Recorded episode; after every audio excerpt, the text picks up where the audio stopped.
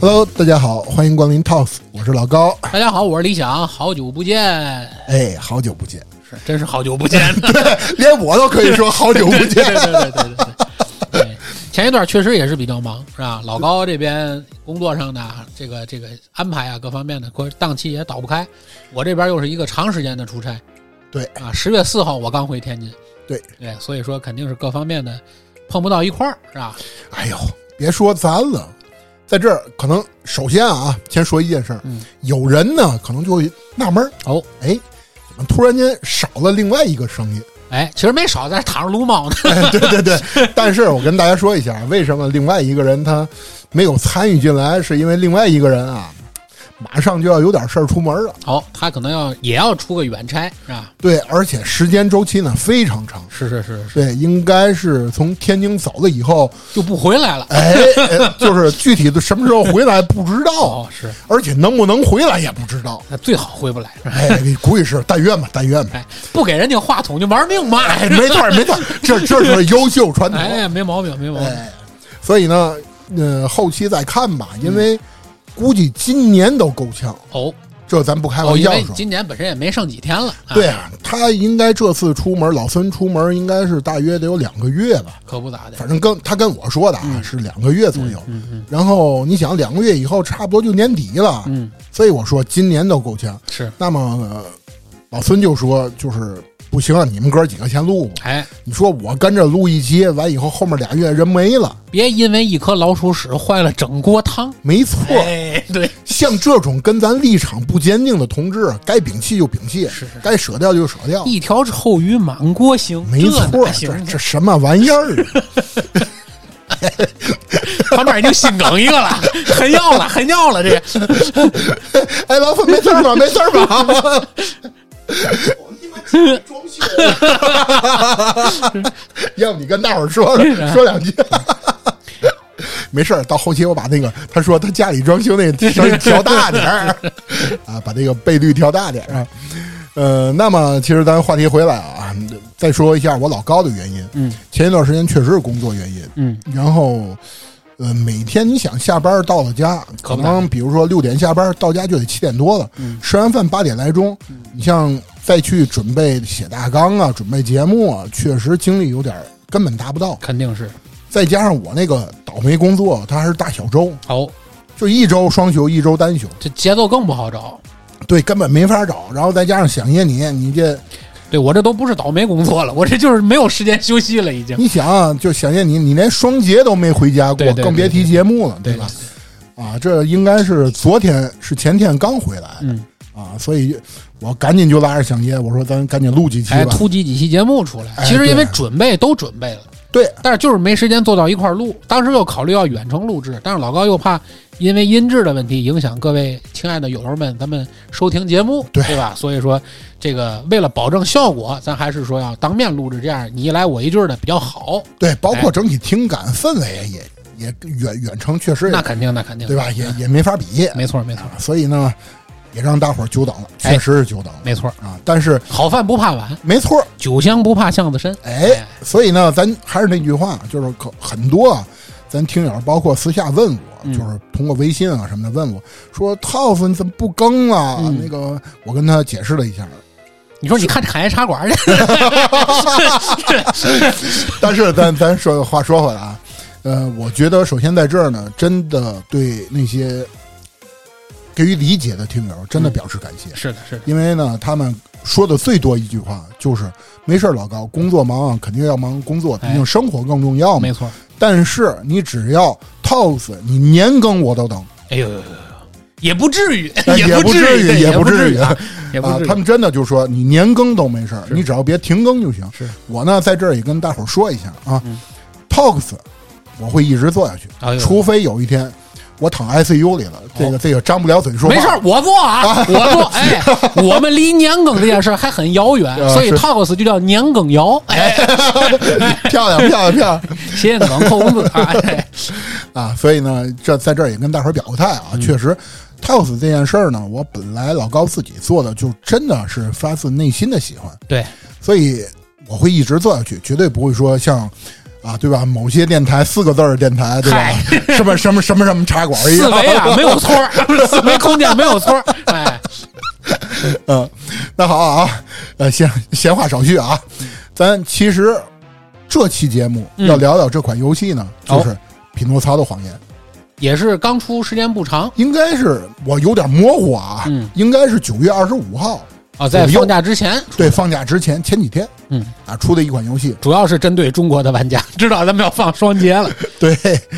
而且呢，这款游戏其实一开始啊，嗯我在很早之前我就玩过试玩了。哦，当时其实这款游戏给我的感觉，嗯，并不是很好。哟，为什么呢？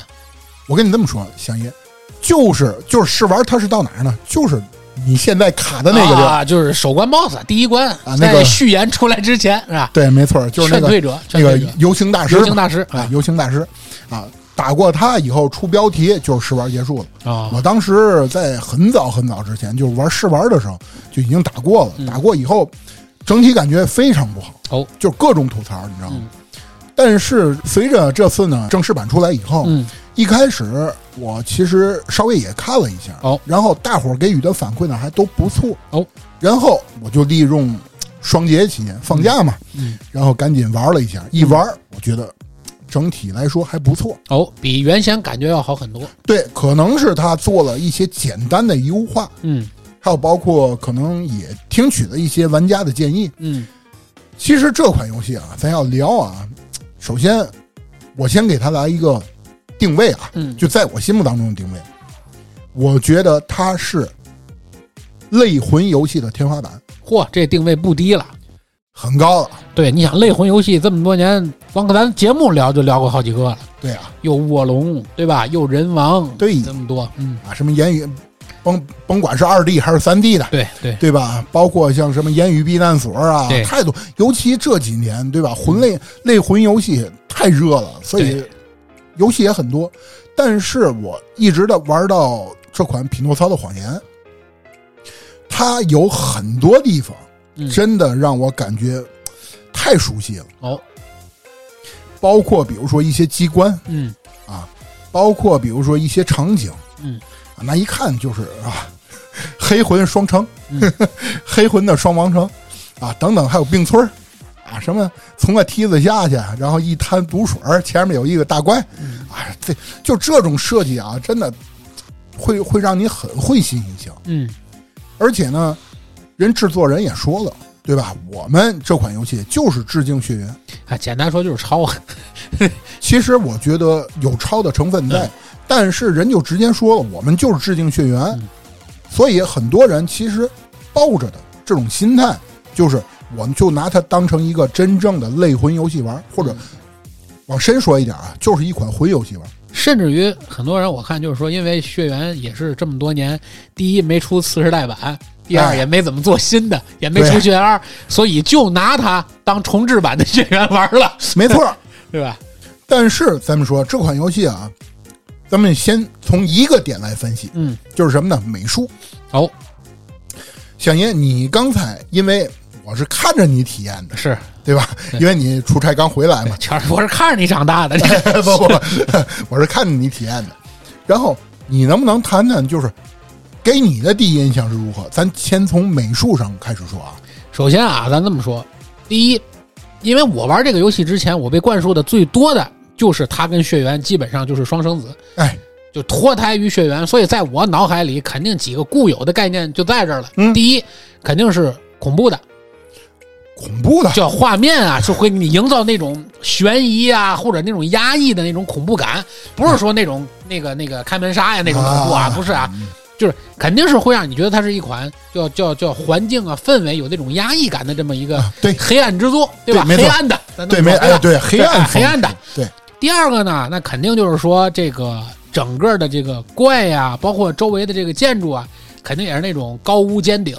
啊，对吧？是教堂林立，对啊，然后是这个这个城市里面这种这个这个这个巷巷道啊，啊，对还对有对，这个楼梯儿啊，对对上下对就都是这种感觉。这是第二个，就固有的。嗯，第三个呢，因为血缘长时间玩血缘，给我养成的这种习惯，就是肯定是这里面的怪啊，或者是这里面的 BOSS 啊，大概也都是那种就是乱七八糟拼起来那种缝合怪那种激烈的感觉。对，这是我戴着这种所谓有色眼镜儿在玩这个游戏之前的感受。嗯，但是从这个游戏一开始，画面第一眼出现的时候，我就觉得这不是说跟血缘是简单的叫。只是提升了帧率，或者是提升了这种，呃，贴图的这种感觉，对，而是在整个的游戏的美术风格上，跟血缘就已经完全不一样了。没错。哎，因为游戏一开场应该是在那个火车车厢里嘛，那对啊，一只蓝色蝴蝶，然后飘在那对个男主角胸前。对，但感觉也挺像尤瑟夫卡诊所醒来时哎那个呃 是样子是啊是是是。但是我们会发现，其实啊，这款游戏你有没有发现，它跟《血缘诅咒》就是美术风格最大的区别是在哪儿嗯呢？其实一开始啊，呃，在前几天群里面我们还讨论过，嗯很多人呢就说它其实很像魂类游戏，我说不一样，嗯嗯为什么呢？我说魂类游戏你会发现它的所有 BOSS，还有包括小怪也好，它是残缺里面带着一种美感，嗯，而且它这种就是它那种残缺啊，包括这个肢体破坏，包括比如说一些就是刚才响应你说怪了吧唧的那它虽种，然是恶心，但是让你觉得它是美术设计过的恶心。没错对吧，而且你会发现它没有任何的突兀感，对它是浑然天成的。对你觉得那个怪物就应该是那个样子，对，它也是一种暴力美学的感觉，对吧？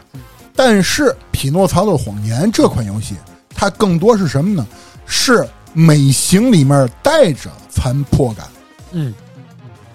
就基本上你感觉那个怪还是个正，因为我就玩了续缘之前啊，嗯，就给我的感觉，反正怪还是正常样儿对没让我觉得它多么的怪。后期也有啊，嗯，后期也有，包括比如说那个人偶啊，接几接几个那个大蜘蛛腿嗯啊，就那种感觉似的。但是其实它你会发现，它的核心的美术风格还是偏美型一点儿。对，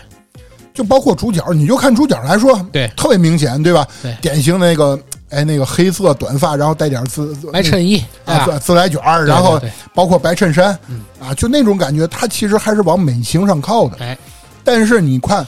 整个魂系游戏，嗯，它就没有美型，对，没错儿，对吧没？错儿，没错儿。啊，咱咱就不说黑魂了，黑魂你说你死完以后，你尤其黑魂一，你要没有人性，你这个人都是干尸状了，嗯对还还什么美型，他都没人样了都，哎对对对吧？甚至于包括你看血缘，咱就还拿它最相近的一款游戏来举例，血缘其实它的美就是那种美感是体会是体现在哪儿呢？就是整体人物，包括他的穿着、服饰跟整个环境是融为一体的，对，不违和。对，一点都不包括里面的每个，只要他还穿着衣服的这个怪，那你看他这个服装搭配，基本上和整个城市的呃这种感觉，和整个那种黑暗时期的欧洲的这种整体的文化背景也是不出戏的。没错。其实这两个美术风格，我觉得更像哪儿呢？血缘其实是英国的伦敦，嗯，而匹诺曹的谎言更像法国。因为它美乐风格上呢，一个是哥特风格，一个是巴洛克式风格，它也是不一样的。 对，所以说你包括这两个一对比，就是你明显感觉到一个是伦敦，一个是巴黎。没错儿，对，所以呢，这是美术风格上区别区别，还有包括比如说，你看，可能咱很多听友是从老头环入的坑，嗯，你看那个老头环，反正在我印象当中啊，没有任何一件披风是完整的，对，应该也有，但是我真的忘记了，嗯，我印象当中都是那种破破烂烂的也不叫完整，反正就是你感觉就脏不呵呵的那种 感啊，觉。就破破烂烂的嘛， 嗯，啊，反正都是那种。但是你会发现，这款游戏里面更多它讲的还是那种美型也好，或者是优雅、哎，优 雅，对对对对对，就是哎，这词儿用的特别好啊，优雅。高级，哎，现在这个词儿在我大脑当中是都别的意是思，坏词儿，都是坏词儿 啊，对对都是对，坏词儿。 高级感 啊。但是你会发现，其实它的美术风格从根儿上来讲，确实不太一样。是的，哎，小燕，你看啊，刚才咱聊过了美术风格，嗯，第二个，你有没有感觉到这款游戏，比如说有什么优点或者什么缺点？呃，因为我玩的太短，我还真没有什么资格跟人谈优缺点，我只是谈谈我的个人感受哎吧。对，其实就是我就是想问你个人感受 个。人感受，第一个咱先奔好的说，首先这个游戏给我的第一感觉就是抄的不让我觉得恶心，哎，没我我明显觉得它是抄的，但是我不恶心。对我特别明白你的意思。具体哪款游戏咱在这儿不提啊。对对对确实有的游戏让你感觉抄的恶心了。不是咕噜姆阿丹说清 楚，哎对对啊，对，对， 啊咕噜也没抄魂游戏，对对对哎但是他他也有点混啊， 对对对，是挺混的。 没错，特别混。但是我就说这个游戏明显感觉它在抄袭，但是你能感觉到它不是让你抄袭的很恶心的原因，我还真琢磨了一下，嗯，就是因为人家不避讳着抄，对，人光明正大的抄，我就让你看，哎，像不像？你看像不像？甚至于都一模一样。 对，没错，就跟我第一幕在车厢里醒来的，给我第一感觉，这不就尤瑟夫·卡神在这琢磨，对，对吧？甚至我的感觉是不是往外面走有只狼等着 我？就是这种感觉，就是明确是让你觉得他是抄吗？是，而且一看这个人，哎呦，假手，哦，只狼，对对吧？甚至于我第一时间就问你，哎，我说老高，这是不是一会儿有价值槽 啊？对，对吧？明显感觉到这是有只狼的，对吧？武器选择也是重剑啊，这个这个敏捷呀、平衡啊，嗯，你感觉基本上也是跟咱们玩的这个这个这个魂类的游戏都差不多，哎，对，对吧？所以我觉得它相对来说可能还是靠翻滚和这个进攻来对于这个 BOSS 战基本上的操作吧，对对吧？也没有盾，对吧？所以也没有二人转这种概念了，对，没错，对吧？所以说，我觉得基本上是第一感觉就是，虽然抄，但是让我觉得抄的不讨厌，因为它没乱来。没错，因为太多的游戏就是你抄嘛抄，就是你你如抄 如抄，就你又就油爆皮吧半遮面，、就是抄完以后还得加点儿我那我个对你看我可没全抄啊 啊，，加点儿我自己想法在里。我这里可有我自己的巧思，这哎，你你就让我觉得特别恶心，就是让我恶心就是你就直接承认了就完了，不，他非得给你乱改，但是关键是什么？他那种抄啊，你会明显感觉到这两个系统，第一个是抄的，嗯，第二是他自己的，对有明显的割裂感。对你你是愣把这两个往一块儿缝，对就是缝合怪的感觉，对，但这个就是你让我感觉，哎，就就挺好，我就当一个新的魂类玩儿也哎，没毛错病。，没错就是你告诉我这是血缘二，我也能接，我也能接受，啊，对，我也能接 受。我接受不 了。这是这是我觉得首先给我的第一感觉就是优点，嗯第二感觉呢就是这个游戏在整体操作上，我觉得键盘的，就是无论是键盘还是手柄，嗯它的动作反馈速度比较快，可能是因为我不玩的是不不敏捷型哎的，对对对，我对刚才说，因为响爷啊，一开始他进入游戏以后问我，哎，这三把武器选哪个？我跟他说的，因为我是玩的力量型。对然后我呢，听取了一下群友，我也曾曾经问过群友，群友告诉我，一开始的那把敏捷刺剑是最好使的。嗯，然后我就告诉响爷，我说你玩了敏捷的，啊响爷所以玩的是敏捷型。哎，反正我就觉得敏捷型的这个它的特点呢，就是说它出招特别快，对，而且叭叭叭连续的，所以我觉也得也不太连续，就两三下。还行吧，还行吧。就对我，你毕竟一级小人儿上来对吧？啊你就给我的感觉就出招它的频率会比较高，嗯所以给我的感觉它不拖沓啊。所以我就觉得可能相对来说操作起来舒服很多。嗯，这是我觉得第二点比较优势的，比较好的。第三呢，反正玩到序幕前的 BOSS 之前呢，没有让我觉得非常恶心的关卡设计。我听见告诉你快了，快了啊，快快了，了快了！是，反正到现在为止，我还没感觉到它的关卡设计上给我添堵。比如说这个地图特别的恶心啊，或者说就是满屏的掉血呀、这种，反正我觉得这些可能哦，我还这这却到最后也没有。对这些，我觉得就不是说你是诚心让我觉得我没法通过我的努力去想办法不掉血，或者想办法，哦，懂你懂。能理解我意思吧？那那个这绝对没有。哎，懂的都懂啊，嗯听友们懂的都懂，这个形容不出来。嗯，就是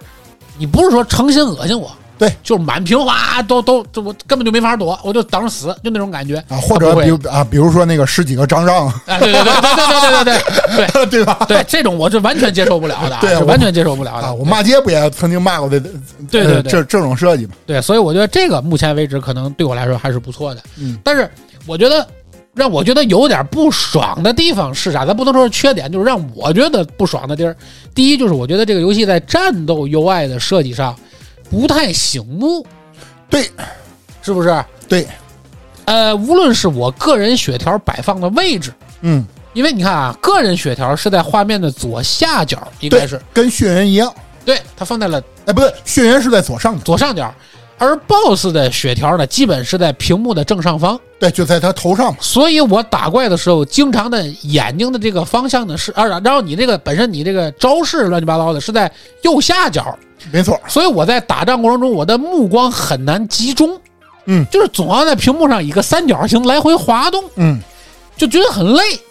啊，这是第一个问题。嗯，第二个问题呢，就是它其实也有一个隐藏的加持槽的概念，没错，对不对？ 没错，当你把 BOSS 打出了这个趔趄了，或者打出了把它加持槽打空的时候呢，它这个唯一的反馈就是它这个加持槽啊亮了，就是它血条亮了，对，高亮，就这个反馈感不够爽，明白，能理解我意思吧？我就是我能 get 到那个没有那种把 BOSS 咣当打瘸了一下，或者是那种把屏幕一亮那种没有，所以你的反馈感会很差。屏幕不一亮你能理解吗？就周边传一、这有一个巨大的提示感，啊，我我我都想到了某一某一款游戏 了，你说屏幕一亮，我瞬 间瞬间 get 到那个点 了，就是那种反馈感，那种让你的打动作游戏是那种及时的快乐和成就感的收获，嗯会很少。嗯你只是觉得啊，哦，打亮了，我得重击他一下了，啊，对，这是第二个问题。嗯还就这个问题再往下引申，同样就是在我进行处决动作的时候，也也不是很爽。哎，就是你看啊，咱就举例子啊，无论是咱从血缘上讲，对，内脏暴击，对对不对？呱一掏，啪屏幕一喷血，哎呦，没你就觉得错特别嗨。但是他处决就过去咣来一下，然后曝光倒一下，然后就完了，你就觉得也没啥，就是多掉了点血而已，就还是那种回馈机制不强。嗯然后呢，还有一个就是说，他虽然把价值槽隐藏了，嗯，我没看出来这么做的用意是啥。你不如给我留着一个价值槽，可能让我觉得还，因为我就能知道我怎么掌握我的进攻节奏了。对，比如说我这一下是不是哪怕比如说我牺牲一点血，我把那抢个，一下，对我打把那空他价值槽，没错，是我打着打着莫名其妙，哎，哦哦，他他他冒火光了，打着打，哎，哦，他他就是总让我感觉有这个哎的声音在。 其实这一点啊可能想也跟你一开始刚开始那个游玩有关系。嗯其实这个驾驶条是可以你掌握的，是什么呢？就是对方的红技能，你完美防御以后，嗯，然后你一下重击，他的血条必闪。哦，这个对我来说很难了，就 有可能玩到最后我也看不见那个画面了啊。这个这个很难，我觉得这个是一个问题。还有一个呢，就是说，呃，动作前后摇的问题。哎，呃，我先不说角色的前后摇，这个留给老高说，因为老高使的是重剑嘛，对对吧？因为这个对你来说影响最大。哇我我说的是 BOSS 的动作前后摇的问题。嗯，BOSS 的动作前摇，反正我刚才感受了一下啊，嗯，前摇也好，后摇也好，感觉不连贯，就不流畅，你能理解吗？你是说 BOSS 还是说你呀、 BOSS， b o s s 啊、嗯我因为你说我知道你要说啥，因为木偶嘛，对吧玩 偶嘛，就是你觉得他这个动作很怪，你知道吧？，对呀，就是就所以你就掌握不好这个节奏。这不是经典快慢刀吗？不，快慢刀你能明显觉得 BOSS 是一个蓄力，然后歘歘两下那种感觉，但这个就是嘎嘎嘎嘎嘎嘎那个牙轮在响，你能感觉，就这个让我觉得很不爽。啊人偶吧，对对对，对人偶对吧你这一切都可以解释为人偶，对吧嗯？所以我觉得目前为止我能看到的大概就是这些缺点，嗯，大概就是这些缺点啊。嗯，其实我跟大家说一下啊，我利用这几天的时间干嘛呢？其实还就是玩这款游戏，嗯基本上已经马上就要通关了，嗯还没有通关，但是已经到最终 BOSS 了。嗯，我整体游玩下来，其实很多点，想爷你说的跟我的感受特别接近，包括什么呢？就刚才你说的第一个肾脏暴击那下处决不爽，这一点吐槽，我在试玩版的，就很早之前那个试玩版，我在一开始玩的时候我就骂街了。我说，你像魂游戏，不管是武器处决，对吧？一个盾反以后，然后过去处决咣当一下，对吧？哎啊，对吧？比如说那个大曲剑，然后是拿着剑柄咣咣砸两下，或者比如说直剑是直接刺，刺完以后拿脚踹一，对然后然后给对方踹开，对，咱就更别提血缘那个肾脏直接暴击掏了。啊！内脏内脏不是肾脏啊！对我我你这老帮人肾下手，那就 我特别习惯说肾脏暴击，就是内脏暴击。你会发现，就是它的掉血其实跟《匹诺曹的谎言》掉血差不多，差不多，但是带给你那种解恨感就不解恨，吧对你就觉得不解恨，啊！你像比如说血缘那个内脏暴击，手伸进去，他的第一下反馈是什么？是音效，对，就噗呲一声 对，就就就那种噗呲一下，然后哐一下，就那个然后血哗那个啊声音，吧对，整个血都喷一身那种感对觉，对对对对就是当时你会感觉太爽了，对对就对是，我要的就是是这下，我要的就是这下。啊但是对你说真正对方能掉多少血，其实跟《贫困发的谎言》差它不多，差不多，掉血量其实真差不多。嗯所以我在试玩的时候，我感觉就处决就这，嗯，就是夸夸夸砍三下，就是如果你用重剑的话，真的就是砍三下。还我感觉那个敏捷刺剑还好点儿，就是他把还有剑个捅捅的进动去，作，对，还有个对捅的动作。那个重剑都不捅进去，就是在背后砍三下。我当时给我的第一反应就就这这是处决了是啊，就是感觉跟闹着玩儿似的。对，这是我的第一感觉。第二个我想说的就是，刚才小叶你提到的，就是前摇和后摇。嗯，但是这个呢是偏主角，就是我们操控的主角。首先第一个，重剑跟敏捷型的前摇几乎差不多。嗯，就是你摁捏就走，对一摁，这下攻击就出去了。但是它的后 摇巨慢，就感觉啊，所有的力量感都在后就是砍完以后你没劲儿了，往回拽那种感觉似 的，就是真的超慢。所以我在打很多 BOSS 的时候，我会提前留量，就是我砍两刀就不敢砍了，我怕第三下出去完以后回不不来回，来了。嗯，对吧？第三个，咱就就是我，咱先说缺点啊，你会发现我谈前两点都是缺点。第三个，我特别想吐槽的是什么？这款游戏其实我觉得最大的缺点是什么？嗯就是驾驶舱。哦，为什么我会说它是缺点呢？你想，首先第一件事儿，你如果想要获得驾驶槽的攻击，它的前提的机制是什么？是完美防御。对，而且它的完美防御其实对比之前的魂类游戏，我感觉都比较苛刻了。嗯，它甚至于可以跟魂二的盾反时机差不多了。就只有那一下可能能对反上。嗯我感觉它跟只狼的完美弹反都差不多了，就是那个。呃，因为具体我也没有呃那个掐表算过对，比如说零点几秒或者几秒啊、没有。但是整体操作下来手感，我觉得其实它是比较苛刻的，嗯甚至于它的比如说翻滚无敌帧，对吧？它就是那一那一个对，放点无上敌，针太短了。对，就在那一个点上。那么咱们说，我要去用完美防御去换得真正这个游戏比较核心的一个机制，就是打空对面的驾驶条。然后这种完美防御又比较苛刻，所以导致了我需要去换血。嗯，那么我跟 BOSS 之间这种就是血条的不对等，嗯，在整个机制当中，它是一个算是一个残缺。嗯嗯能明白这套嗯，明逻白辑明了白吧？明白明白。就是我需要去拼着混血的这种代价，然后去获得一次打你驾驶条的机会。嗯，这有点不对等，对这很不对等。对，它绝对不像，比如说，咱举例来说，你像只狼的看破，对吧？我这下没看到是一下重伤，但如果我一旦看到了，那下给我的回报是巨大的。对，那直接抱走那条血没了，对对啊吧？你像比如说那个什么，像血缘的那个枪反，嗯，对吧？也是一样啊。呃，包括黑魂的盾反，我相信其实很多人玩黑魂，啊，包括老头环，其实都忽略盾反这个这个比较核心的技能，对对对因为就是他得到的回报不成正比嘛，对更多是一些高手去追求的点。对，但因为是它视觉观感要远远大于这个游戏回报。没错，但是你会发现在《匹诺曹的谎言》里面，他把整个这套系统放到了一个比重非常高的地位上，嗯，所以就有一点不合理了。就显得它过难了，我觉得。对，吧没。错。但是呢，咱刚才说了这么多缺点，咱也说点优点啊。想爷，你刚才说过难了，其实你会发现，在整个游戏环节当中，有很多点透露着制作组的仁慈。哦比如说那个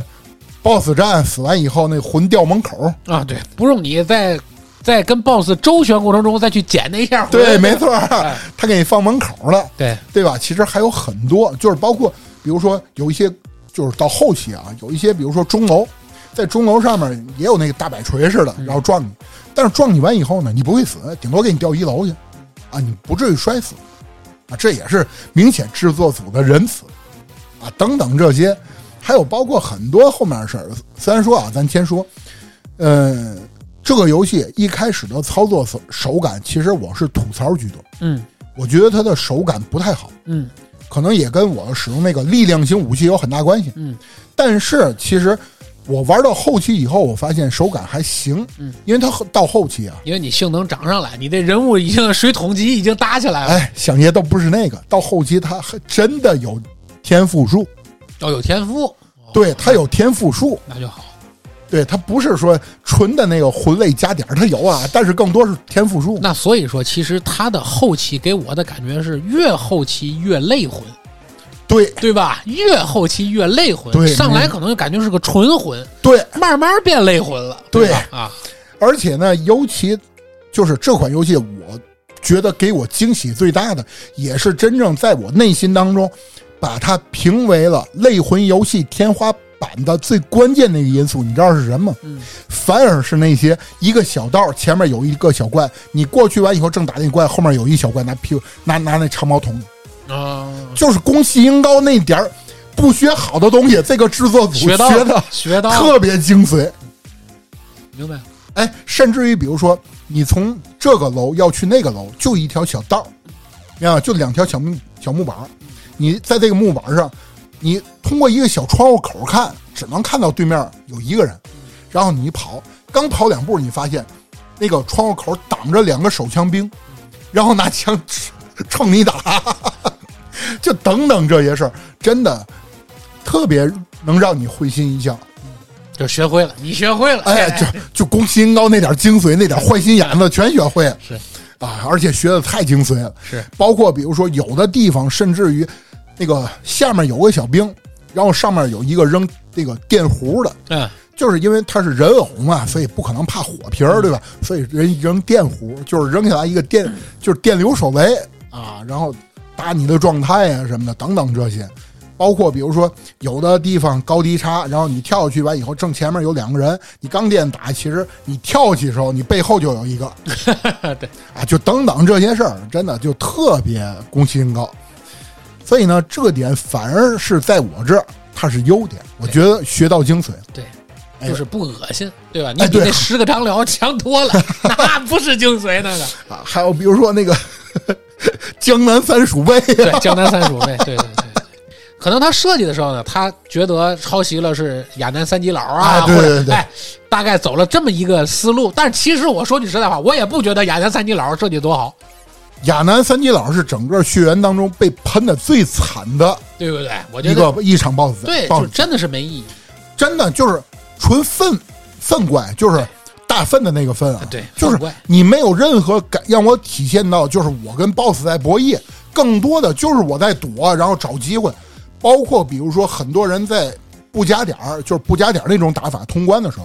人家给亚南三基佬那场战斗唯一的攻略就是运气，哎，就是肯肯定是运气，就是纯运气，没有任何技巧可言。对。就是你，你多打几遍，可能某一次你就过去了。哎，对，没错。你包括你就就什么江东三鼠那也是一样，你假设上来不是你蹦平台给卡住了一个，哎，你就过了。啊，对这个东西你哪是技术去，对不对？对，没错。所以所以所以这个东西肯定是不该学的。对哎，恰恰应该是这个匹诺曹就没学这个，他真没学，哎没学。没学。对，所以我觉得这是不错的，不怕你这一面啊俩 boss 仨 boss，你是机制型的，对它就好，对，对吧？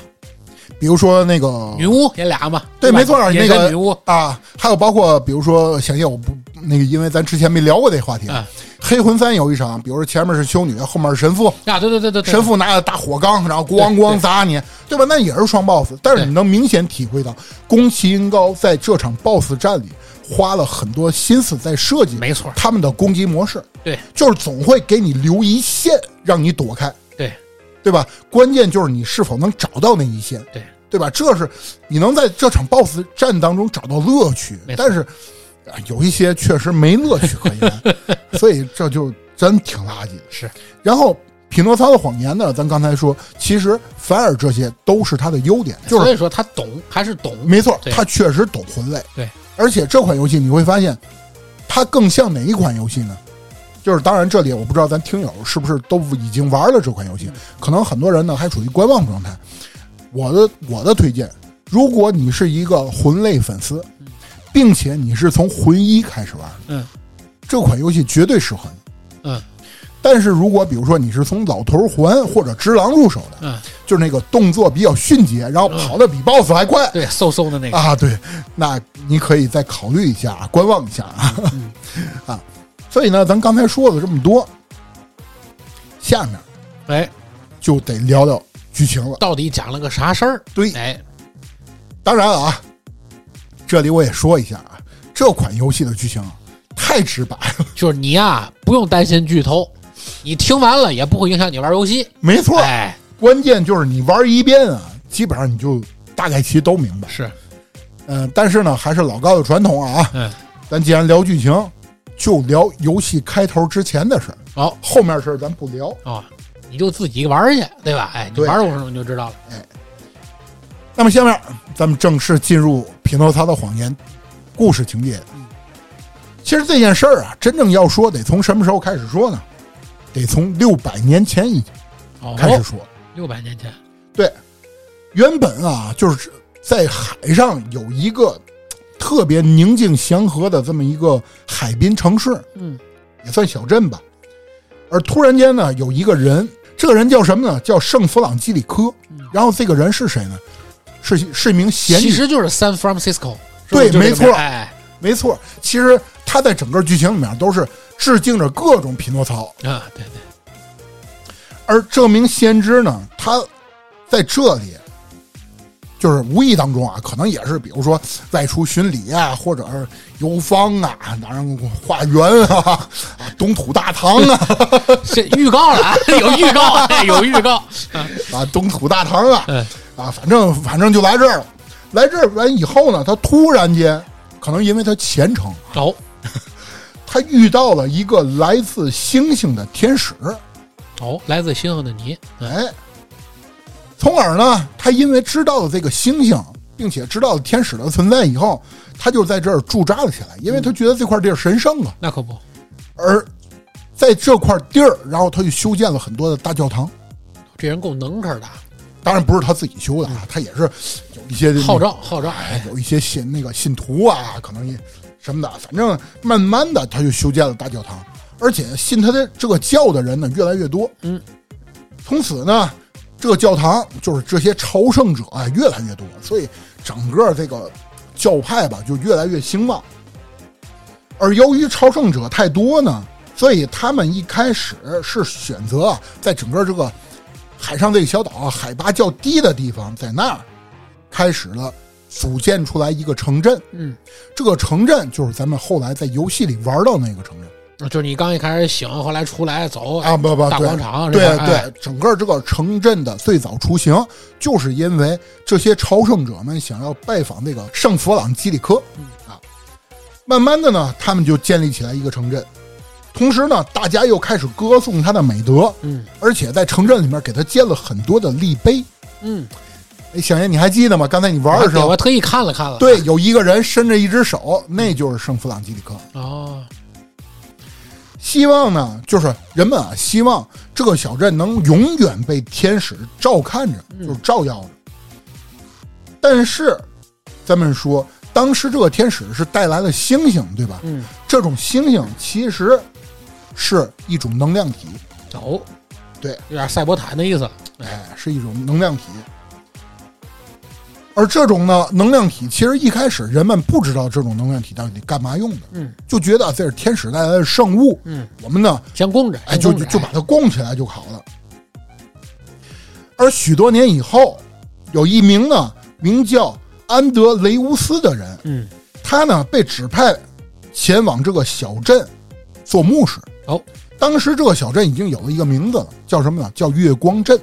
啊，是就因为供着这些乱七八糟的东西，没错，哎有星星嘛，月光镇。然后呢，他来到镇子以后，发现这个镇子啊太穷了。虽然说当时人们很有信仰，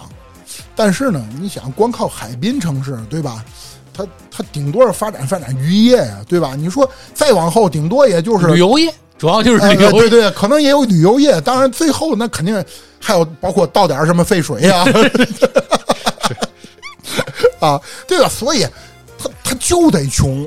因为首先第一个地儿不大，对吧？资源也少，啊，啊，再再加上你说人们出来天天吃海鲜，也干也吃不了别的，是你说种粮食也没有多大地儿，你是而且整个海滨都是山啊什么的，没有平地，所以很穷。嗯，这个城镇很穷。然后呢，当时这个牧师就是这个安德雷乌斯啊，嗯当时就带来了一笔款项，哦，然后他大力的开始发展这个村落。然后当地人非常感恩戴德，嗯，但是咱先说一件事儿啊，当时的圣弗朗基里科哪儿去了呢？已经去世了，哦，就刚才啊我嗯先是了，先是对，我不说很多年以后了吗？对。然后当时很多人就感叹说他呀是圣弗朗基里科的转世，转世灵童，没错，就是又哎圣弗朗基里科又回来了，嗯所以从而让他的声望达到了巅峰，嗯，就是所有人都朝拜他，更加信奉他，并且把之前对于圣弗朗基里科那种信仰全都转嫁到转嫁到他身上。嗯随着人口的发展，在月光镇呢，就慢慢的就开始发展的越来越好，一直到三十年以后，嗯，这场事儿持续了多久不知道，反正过了三十年，一直到三十年以后，发生了一件事儿，当时海上啊，有很多飘来了一群人，嗯，这群人自称是什么呢？炼金术士，哦，哎，也是从秦朝来寻找这个长生不死药 方的，领头的姓徐，叫徐福，没错 儿， 来了一帮炼金术士，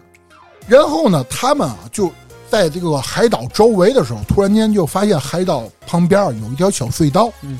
他们进入隧道以后，竟然发现了之前天使那种星星，嗯在这儿是个矿场。嚯，之前那么多年啊，这个月光村的人从来没发现，嗯反而被这一群炼金术士给发现了。而当时呢，这群炼金术士就包括啊他们的领导，然后就跟当时这个，还记得当时最早有一个人叫安德雷乌斯嘛，那个牧师就达成了一条协议，背地里的协议，就是我们挖矿，我给你们资助，你们呢发展城镇，咱谁也别耽误谁。我要下头的，你们干上头的，哎，慢慢的，咱就说啊，这个星星开采的越来越多，嗯，慢慢的就变成了月光镇的一种通用货币了。哦，你想啊，它开采越越来越多嘛，然后开采完以后呢，他又把这个，然后跟上面那个牧师双方交合换作嘛，，对吧？合作完以后，由于这个东西太神圣，你想最早是圣物，可能就一个俩的，后来变得越来越多，已经变成了一种货币的象征了。而在这种利益的驱使下，炼金术士就发明了一种东西，因为他们开始研究啊这些能就是这个星星矿，后来他们发现了这种星星矿能产生一种巨大的能量，所以从此他们开始在月光村，就是当时已经应该已经叫月光镇了，啊嗯，就是这个月光镇开始大力的开发这种新型能源。哦，就是核电站呗，是吧？对而由于这群人呢又是炼金术士，所以他们懂得这个机械原理。对，慢早慢期的科学家是吧？，对，没错，慢慢的他们便开始帮助人类啊达到了一个整个月光镇的一个算是科技巅峰嗯。人们开始越来越多的把这种能源运用到生活、日常生活当中嗯，而且在后来有一个炼金术士叫什么呢？叫吉贝托。嗯，这个吉贝托啊，咱说啊，他在《匹诺曹》的原著里面，他就是匹诺曹的父亲；而在《匹诺曹的谎言》里面，他也是匹诺曹的父亲，啊，明白了，明白了吧？啊，叫吉佩托。吉佩托这个人呢，他其实最早是一个炼金术士，然后他发明了人偶，哦，机器人儿，对他发明了人偶，并且呢，把这种星星能量放到了人偶里面，作为人偶的动力来源了，没错儿。但是咱们说，既然人偶做出来了，而且随着这个技术开发越来越完善，人们呢也很欢迎那种东西。嗯，但是吉贝托就在人偶的大脑当中设定了三条铁律，机器人三原则是吧？ 没错 儿，没错儿，这就是大家特别熟知的那个思想钢印嘛。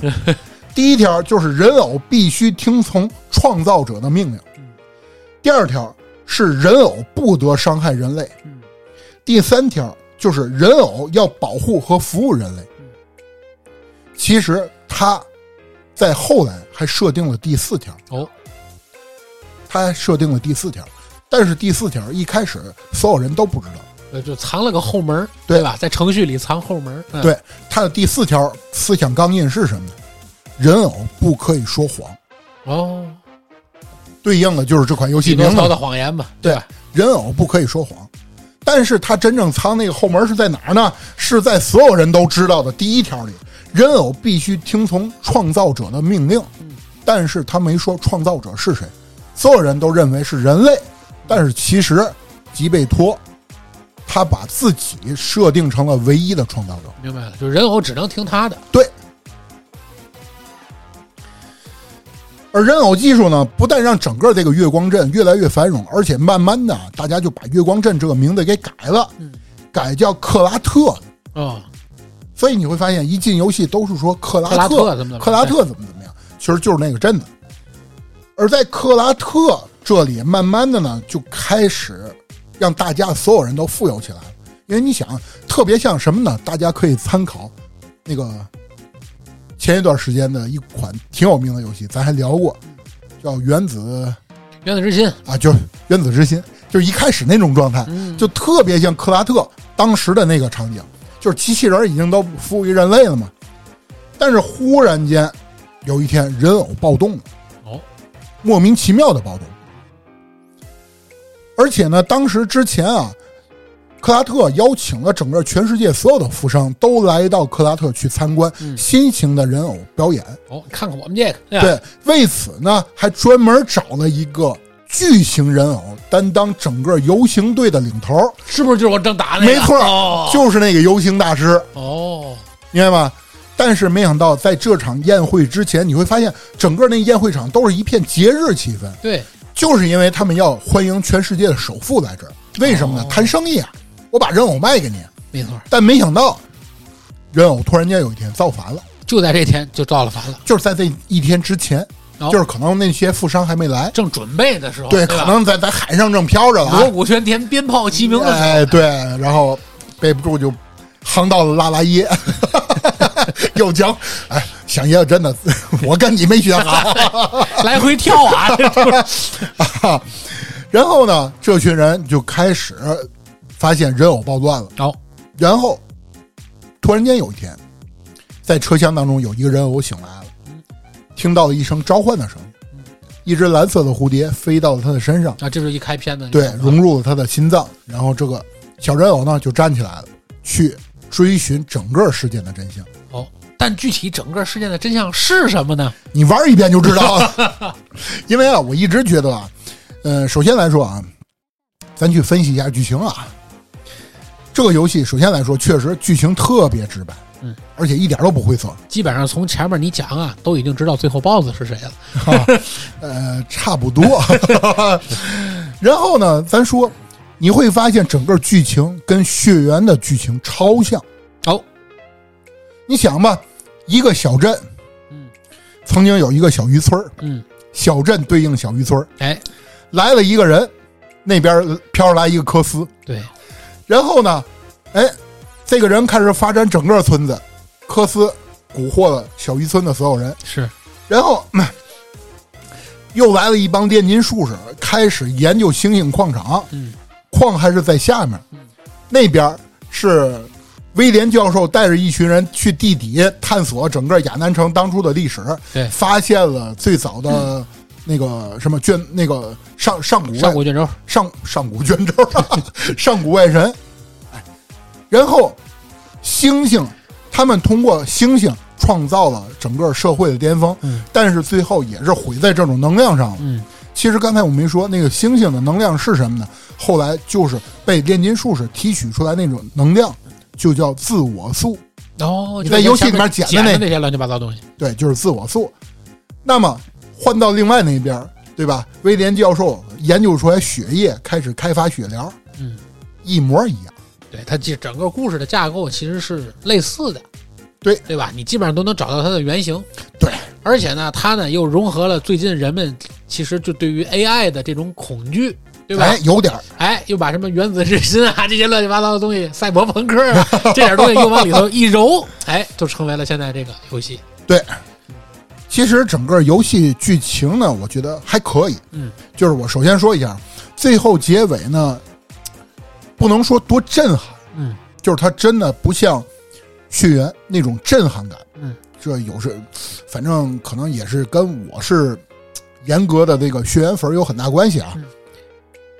血缘给带给我更多的是一场震撼，就是尤其前半段，我感觉哎呀，这城镇怎么这样？到后半段突然间血液血液一上来变克苏鲁了，嗯，就是这种转变带给我的冲击特别大，甚至于到后半段儿那个包括月神等等等等这些外神都出来以后，当我了解完整个剧情以后，带给我更多是震撼。嗯，但是就像我刚才说的，《匹诺曹的谎言》呢，它一点儿不震撼，它确实不震撼。就像刚才我说的，显然你说你都能猜到最后 BOSS 是谁，对对，它哎都没有那么宏大的一个一个对一个没错背景在但是咱说啊，这款游戏肯定有续作，啊，对你知道为什么吗？因为到最最后结尾的时候，陶乐斯出来了。哦， 陶乐斯又来了，对，就是包括到最后整个游戏结束以后，然后在火车上有一个炼金术士，然后就说要去抓捕一个陶乐，有抓捕一个小女孩儿，嗯就叫陶乐斯，哦，说是她经常穿一双小红鞋儿，哦然后整个镜头一摆是一个穿小红鞋儿、红裙子的小女孩儿，然后在那儿走，证明第二部是陶乐斯的事儿。明白明白，估计这公司啊，也要把那个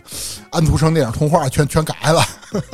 呃，起码让人证明它会有续作。对，不像血缘，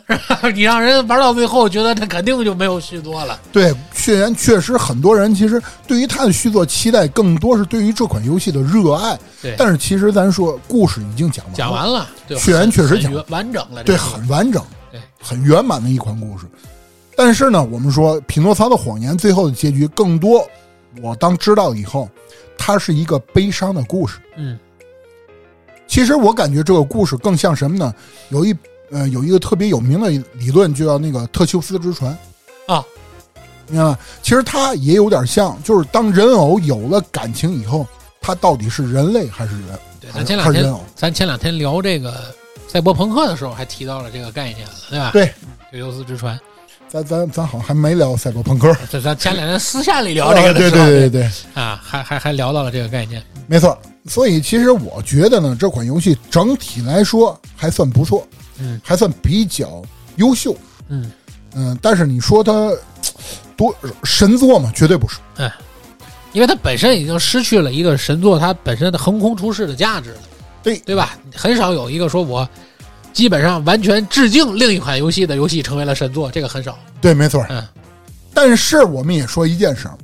通过这款游戏，我只想说一句话：XGP 真香。对对对，就单说《匹诺曹的谎言》这款游戏，我觉得三百五这款游戏，哎，你是看了吗？没有，我就自己开的价，三百五。我跟你这么说啊，，香爷，标准版就普通版应该是二百九十七，是二百八十多啊豪华版就三百二十、三百四。你看对吧？我估计因为这游戏你基本上你让我觉得它的价格三百五左右，也就这个意思。对啊，就是这个价格。对，咱就这么说，你哪怕自己花三百来块钱买一款这个游戏，也不亏。对，包括比如说一周目打完以后，你二周目你会发现你能听懂那些人偶说什么。嗯，它底下这字幕你在一周目的时候看是乱码，嗯啊二周目你能听懂了。好，就是它也有让你多周目的冲动，对嗯吧？所以总体游戏时长差不多二十到三十个小时嗯，一款这样的游戏卖个二三百块钱真不贵。没毛病啊。何况 XGP 还免费。对呀、所以我想说 ，XGP 真香，对呀、你一个游戏 XGP 的钱就回来了。没错。所以说，还是那句话，咱之前也聊过，在新闻类节目里聊过，XGP，虽然我也不知道人家的盈利模式啊，嗯但是确实是这个做了一件非常这个社会主义的事情。其实我觉得 XGP 特别像谁，你知道吗？嗯，特别像咱们国内特别有名的一款咖啡，就是卖每一款每一杯咖啡都得赔点钱， 但是我就为了花钱，然后获获得客户资料。没毛病，没毛病。 XGP 我估计多半也是一件事儿，就是我哪怕砸钱，我的目的只有一个，打败我的对手。 然后再找你要钱。先破后立嘛 是是是，啊，所以呢，基本上这期节目呢就到这儿哎，啊，可能呢时间浅谈就这个浅谈。对啊，，没错，就是一个浅谈类节目，对啊，然后呢最后也跟大家伙儿说一声啊，说一句话，大家久等了啊， 是是抱歉抱歉是是，谢谢大家，啊，行吧，本期节目到此到此结结束，大家拜拜。拜拜。